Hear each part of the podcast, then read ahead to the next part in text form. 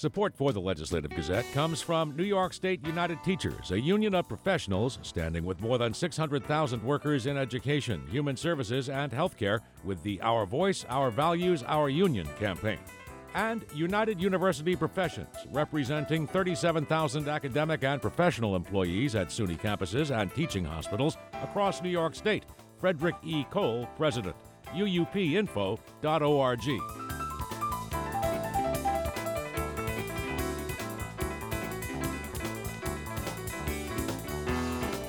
Voters have heard a lot about the two candidates running for governor in New York Democrat Kathy Hochul, who is seeking a full term in office, and Republican Congressman Lee Zeldin. But their running mates have not received as much attention. The Legislative Gazette's Karen DeWitt takes a closer look now at Democrat and former Congressman Antonio Delgado and former police captain Alison Esposito, who's running on the Republican ticket.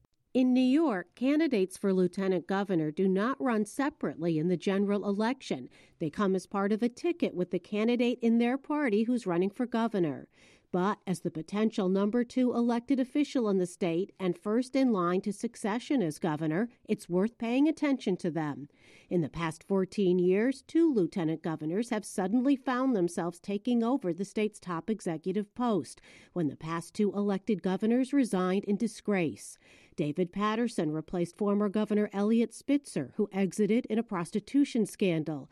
And Governor Kathy Hochul, just over a year ago, was the state's lieutenant governor until Andrew Cuomo resigned over multiple scandals in August of 2021. My selection for the new lieutenant governor of the state of New York, Congressman Antonio Delgado. Antonio Delgado, who left his seat in Congress representing a district in the Hudson Valley to become lieutenant governor, was not Hochul's first choice. Hochul, shortly after becoming governor last year, chose State Senator Brian Benjamin for the number two post. But Benjamin was forced to resign just seven months later after he was indicted by federal prosecutors and accused of participating in a bribery scandal involving campaign donations. It's just an honor to be able to stand here with you and do this work together. Delgado, who is of African American and Cape Verdean descent, grew up in Schenectady. He attended Oxford University on a Rhodes Scholarship and graduated from Harvard Law School. He then lived in New York City for a time before running successfully for the congressional seat. He's married with two twin eight year old sons. Delgado agrees with Hochul that abortion rights need to be protected in New York after the recent U.S. Supreme Court Dobbs ruling that overturned Roe v. Wade. Here he is speaking at a rally at the state capitol organized by Planned Parenthood in May, shortly after the leaked draft Supreme Court opinion that led to the overturning of Roe in June. There's something about the time that we're living in right now where it feels like all of the things that people before us have sacrificed and shed blood and marched and protested for is being relitigated. He also backs gun control measures, including the state's recently approved law regulating the carrying of concealed weapons, as well as stronger red flag laws to help prevent mass shootings and other gun violence. Your next Lieutenant Governor, Alison Esposito. Alison Esposito, a 25 year veteran of the New York Police Department, is Republican Long Island Congressman Lee Zeldin's running mate. She's a graduate of the City University of New York's John Jay College of Criminal Justice, as well well as the FBI National Academy. Esposito was the commander of a precinct in Brooklyn, as well as a deputy inspector, before retiring in July to campaign full time. Her priority issue is fighting the violent crime spike that began during the pandemic. She wants to repeal the state's 2019 criminal justice reforms, including an end to most forms of cash bail. She says she saw the negative results of that law firsthand. My officers going out every day, interacting with some of the most violent criminals, repeat offenders, arresting individuals with loaded illegal firearms on their waistbands, sometimes two, three, and four times. Same criminals. And those perpetrators were back in the precinct collecting their property to go home before my officers were even done processing the arrest. Esposito says Republicans need to be elected to repeal those laws, and she backs Zeldin's proposal to declare a crime state of emergency on his first day as governor and temporarily suspend the bail reform and other criminal justice laws. If elected, Esposito would be the first openly gay lieutenant governor in New York. In Albany, I'm Karen DeWitt. In New York's 21st congressional district, incumbent Republican Elise Stefanik faces Democrat Matt Castelli. Among the biggest issues cropping up in the waning days of the campaign, the lack of debates. The Legislative Gazette's Pat Bradley with more. Ratings experts say Stefanik, the number three House Republican, is very likely to win re election November 8th in the northern New York district. Stefanik has yet to debate her Democratic opponent, Matt Castelli, a former CIA officer and National Security Council counterterrorism director in the Obama and Trump administrations. During an interview on WAMC on October 24th, Castelli expressed his disappointment. We agreed to four that were offered to us by various outlets across this district, and Stefanik refused to agree to those. And it's a real disservice, not to me, but to voters. Voters deserve the opportunity to hear from their incumbent representative and her challenger about their priorities uh, as well as to be held accountable for the record of either results or failure. And in this regard, Congresswoman Stefanik has refused to allow herself to be held accountable. One of the debates was to be held on NBC5. During a rally hosted by Stefanik in Saranac Lake on October 22nd, she was confronted by anchor Brian Colleran about her refusal to participate. Why haven't you taken a debate with Matt Castelli? I've debated more than any other candidate in modern history in this district. It is unacceptable that the media has allowed there to be a primary with no de- Democrat debate. We've never got a return of a phone call. We never got a return of an email. Your station went ahead and scheduled a debate on a date that I'm in Herkimer County and have been committed to being a keynote speaker. The NBC affiliate conducted a 20 minute interview with Castelli in lieu of a debate. Following the Saranac Lake rally, Stefanik told Mountain Lake PBS she is running on her record of results for the district. I have a very strong record of keeping my promises to this district, whether it's delivering over $5 million of VA benefits or whether it's my advocacy on northern border issues. I have a very strong record when it comes to standing up for the Constitution. What I hear from my constituents is people are struggling under single party Democrat leadership in both Washington and Albany. So we have a lot of work ahead of us, and I'm running not only on my record of results, but strong leadership to deal with those issues. Castelli, meanwhile, contends voters have lost faith in Stefanik and are looking for a moderate candidate after Stefanik embraced former President Trump and backed efforts to overturn his election defeat. They're concerned that Congresswoman Stefanik, certainly since the 2020 election, has made a hard pivot towards ultra MAGAism. And a lot of folks are, are quiet quitting at least Stefanik. This race is a referendum on Congresswoman Stefanik's failure to deliver real results for our community. She's only passed two bills into law during eight years in Congress. She has been perpetrating this falsehood, this fraud, that she's delivering results for our district, but they're actually coming from bills that she voted against. I'm very optimistic. Stefanik is seeking her fifth two year term. For the Legislative Gazette, I'm Pat Bradley.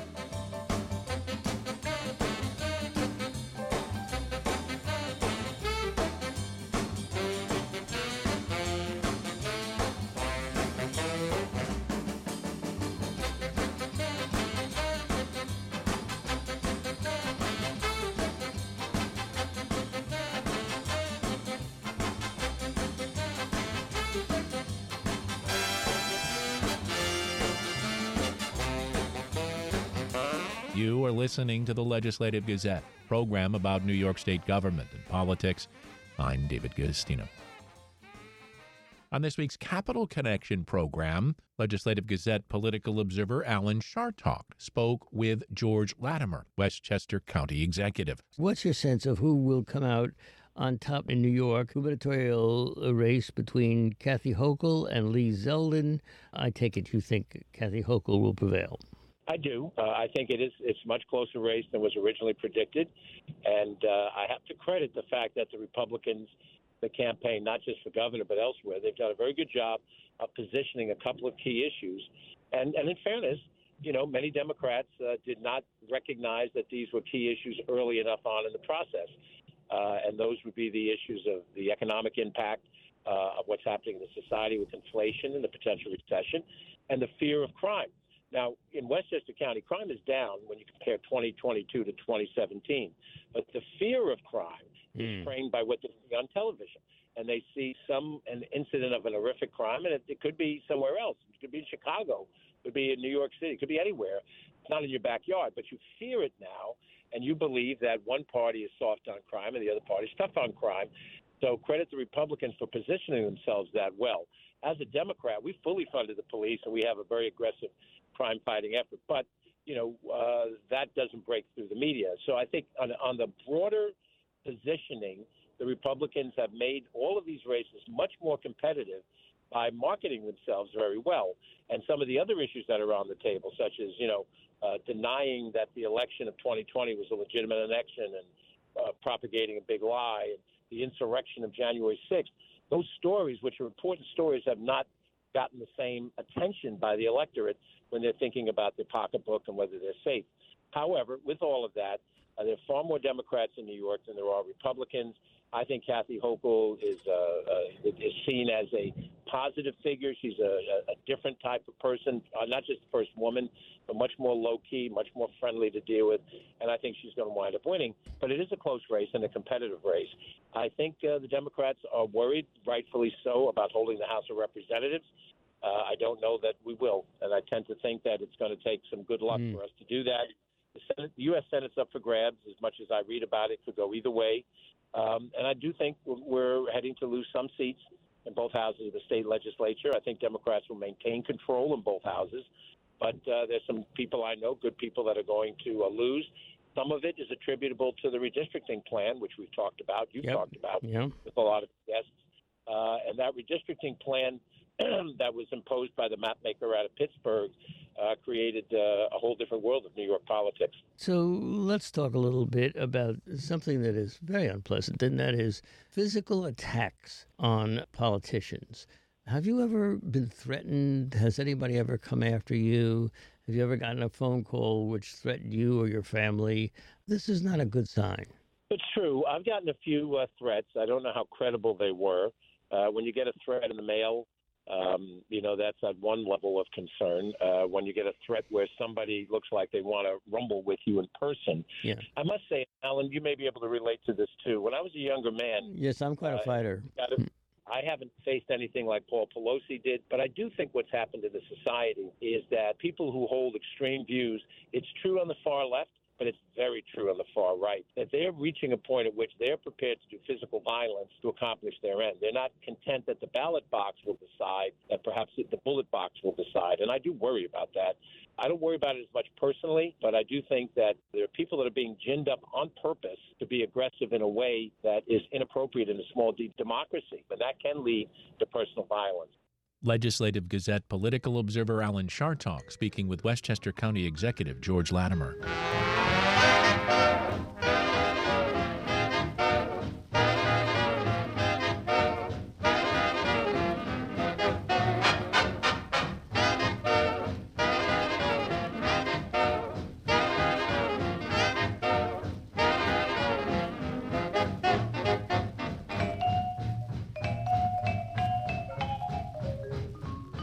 Are listening to the Legislative Gazette, program about New York State government and politics.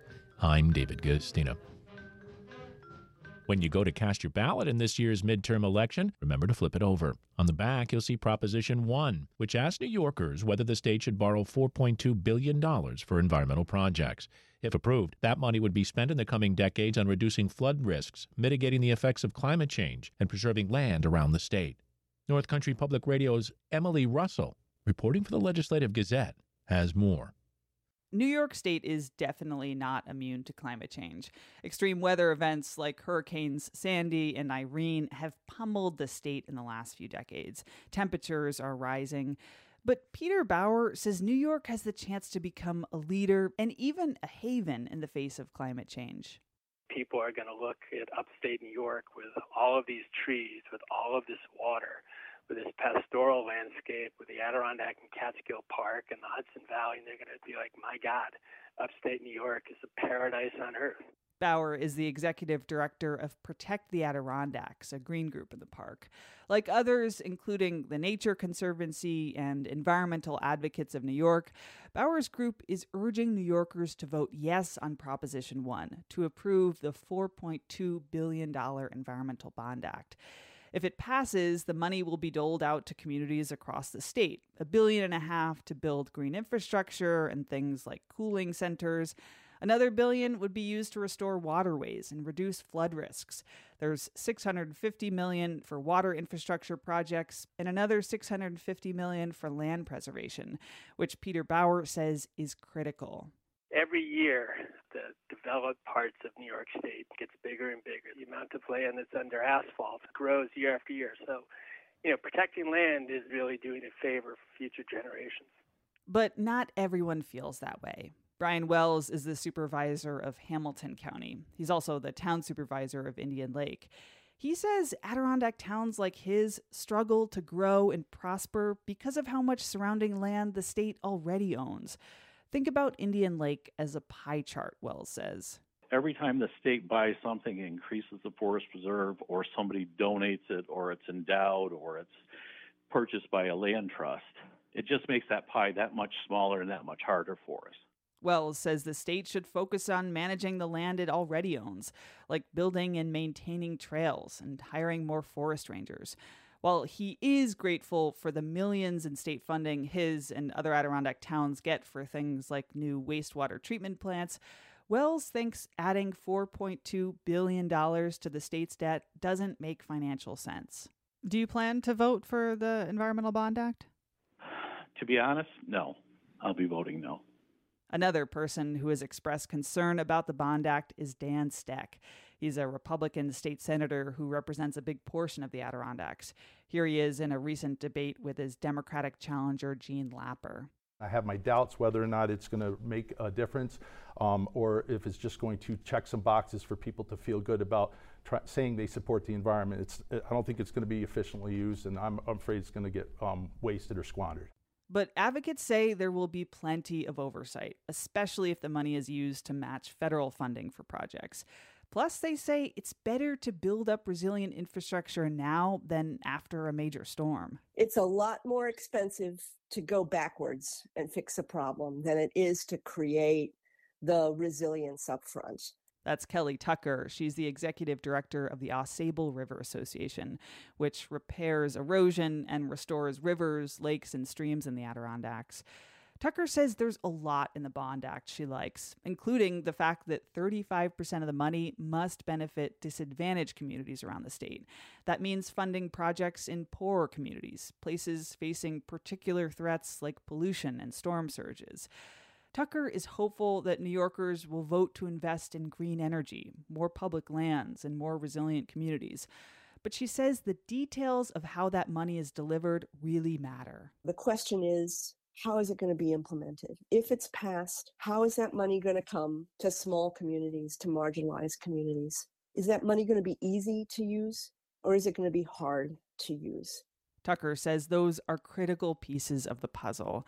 But first, New Yorkers need to decide whether or not they support the $4.2 billion Environmental Bond Act. So remember, when you go to vote, don't forget to flip over your ballot. North Country Public Radio's Emily Russell reporting for the Legislative Gazette.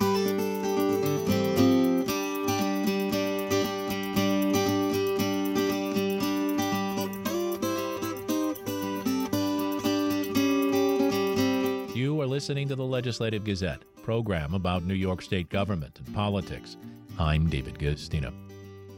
New York voters are deciding who should be the state's chief financial officer on Tuesday, a longtime figure in state government or a political newcomer. The Legislative Gazette's Ashley Hupfl reports. Republican Paul Rodriguez is running to unseat New York State Comptroller Tom DiNapoli, a Democrat who has held the position since 2007. The comptroller manages the state's retirement fund, reviews state contracts, and oversees audits of state and local government spending. A former assemblyman, DiNapoli was appointed to the post after his predecessor resigned under a cloud. Voters have backed DiNapoli ever since. He says he helped restore integrity and credibility to the office. We have put together a great team that has discharged the important responsibilities of controller, following the money, providing important oversight. We've uh, managed our pension fund very well. We're uh, among the best funded of all the state pension plans uh, in the country, so that's good news for our retirees, current and future, and for taxpayers as well. Rodriguez is a global financier who wants to use the office to fight corruption which the Republican says DiNapoli has failed to do. During the 15 years that he's been controller, there has been one of the worst waves of corruption in state government. He's the type of person who has a wide reputation of being a nice guy, but unfortunately, part of the reason why he's got this reputation is because they know he's not going to rock the boat. He's not going to stick his neck out too much, so he's willing to punch down in terms of going after petty corruption, but ter- largely has turned a blind eye, blind eye to corruption at the highest level. Recent polling by Siena College Research Institute shows DiNapoli with a 14 point lead. A Republican has not been elected as state comptroller since Edward Regan in 1990. Siena also found more than two thirds of likely voters didn't know enough to have an opinion about DiNapoli, who's now been in statewide office for more than 15 years. Rodriguez said the comptroller yields enormous power over the state's $220.5 billion budget and said he would better use the seat as a bully pulpit to shine a light on the state's financial issues. I believe one of the jobs of the controller is, is risk management.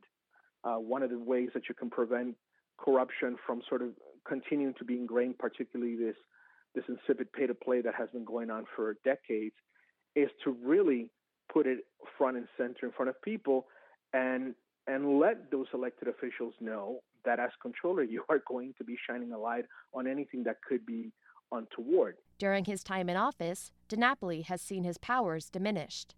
Arguing it would make government more efficient, then Governor Andrew Cuomo weakened the comptroller's pre audit authority for some state contracts and spending. Earlier this year, the state legislature passed a bill to restore that power, but Governor Kathy Hochul has not yet signed the bill. The Democrat did not commit to signing the legislation during the only gubernatorial debate hosted by Spectrum News. I'm in conversations with the controller as we speak about the, the levels. Obviously, there's certain parameters that are in place. We think we can negotiate a position that recognizes that inflation is out there, so something that may be worth 50,000 10 or 12 years ago has a different price point. So we are actually having conversations to make sure that people do feel comfortable that we restore the oversight system. DiNapoli says the bill had overwhelming support in the state legislature and restores powers back to where they were for decades. From my perspective, the legislation uh, is in great shape and the governor should sign it. Obviously, uh, if they want to discuss, I think what she indicated is some discussion about uh, talking about some of the thresholds. You know, ultimately, that's going to have to be negotiation with the Senate and the Assembly and the governor. So, um, it'd be nice if that would get done sooner than later. Uh, perhaps it's going to have to wait till after the election, but I don't think there's any uh, need for any dramatic change in the legislation that's uh, already uh, been approved. As I said, I think it's in fine shape to be signed the way it is, but if the Senate and the Assembly feel that um, any proposed chapter amendments would be appropriate without diluting the intent of uh, what they've passed, you know, I'm sure that's something that we could work with them on. Rodriguez says he believes DiNapoli should be doing more to have those powers restored. There were other powers that were taken away as a result of the emergency declaration during COVID, but as soon as that emergency declaration goes away, those powers should by default be restored. During an interview with New York Now, Republican Congressman and gubernatorial candidate Lee Zeldin said the state needs a multi-year budget instead of annual plans. In many respects, if you know if it's education dollars. The timing lines up where a school district has to finalize their budget because it's coming out for a vote, and they don't even know how much education dollars they're going to get. Right. They should not only already know how much education aid they're going to get the next school year, they should actually have a pretty good idea how much school aid they're probably going to be getting the year after that, and year after that, and year after that, so that they can do long-term planning. So multi-year budgeting is something that we need to get into the practice of. The state budget is due April 1st of each year. Both candidates said they would be open to multi year budgeting. DiNapoli said long term budgeting is a good strategy. I think that's one of the challenges we have with New York's uh, budget process that we've had for a long time. It, it becomes all about closing a budget deal, often last minute, often without much transparency or public discussion, and not enough consideration of long term implications of spending decisions that are being made today that have, have a, a growing impact in the out years. So I think anything to encourage more longer term consideration of how we're managing our budgets, I think that's a good idea. Rodriguez agrees and has another idea. Every year, the base budget is zero. It's not simply last year, this was my budget, so this year that's my default, and then I'm going to add on top of it. No, every year you will need to justify every item, every dollar that you're going to spend. So one year maybe you need 100, the next year is 150, the next year could be 75. It isn't just simply a default. Okay, it was 100, now it's 120, then it's 125, then it's 130, and so on and so on. And this is something that can be done on a large scale because the Marine Corps, um, certain parts of the Marine Corps implemented um, zero based budgeting, and it resulted in, in very significant savings uh, for the Marine Corps. Now, mind you, we're talking Department of Defense. They're not exactly known for being frugal with their money. As economists warn of a potential looming recession, both candidates also shared concerns about the state's economic future. DiNapoli said there is a fair amount of uncertainty surrounding the issue, but added as tax collections continue to come in ahead of projections, the 2022 23 budget should hold together. Depending on where the economy is headed over the next couple of months, I do think we, we all need to be more cautious and lower expectations as we head into the next budget cycle, which actually starts very soon. Rodriguez says the state's current situation is unstable, adding budget gaps should not be closed by raising taxes. Look at what's not even being talked about or considered, which is spending cuts. We are in a situation where we already have the highest taxes in the nation here in New York. We have a cost of living that's going through the roof and getting worse. Because of this reason, and aside from the public safety issues, we have hundreds of thousands of people who have already left the state of New York. So we cannot just simply burden New Yorkers with more taxation come next year. Early voting in New York began October 29th, and Election Day is November 8th. This is Ashley Hupfl. And that about does it for this week's show. We had help from the New York State Public Radio Network. For copies, call 1 800 323 9262. Ask for program number 2244. Or just listen online at WAMC.org or schedule a podcast wherever you get your podcast. And join us again next week at this same time for more news on New York State government and politics. For the Legislative Gazette, I'm David Guistina.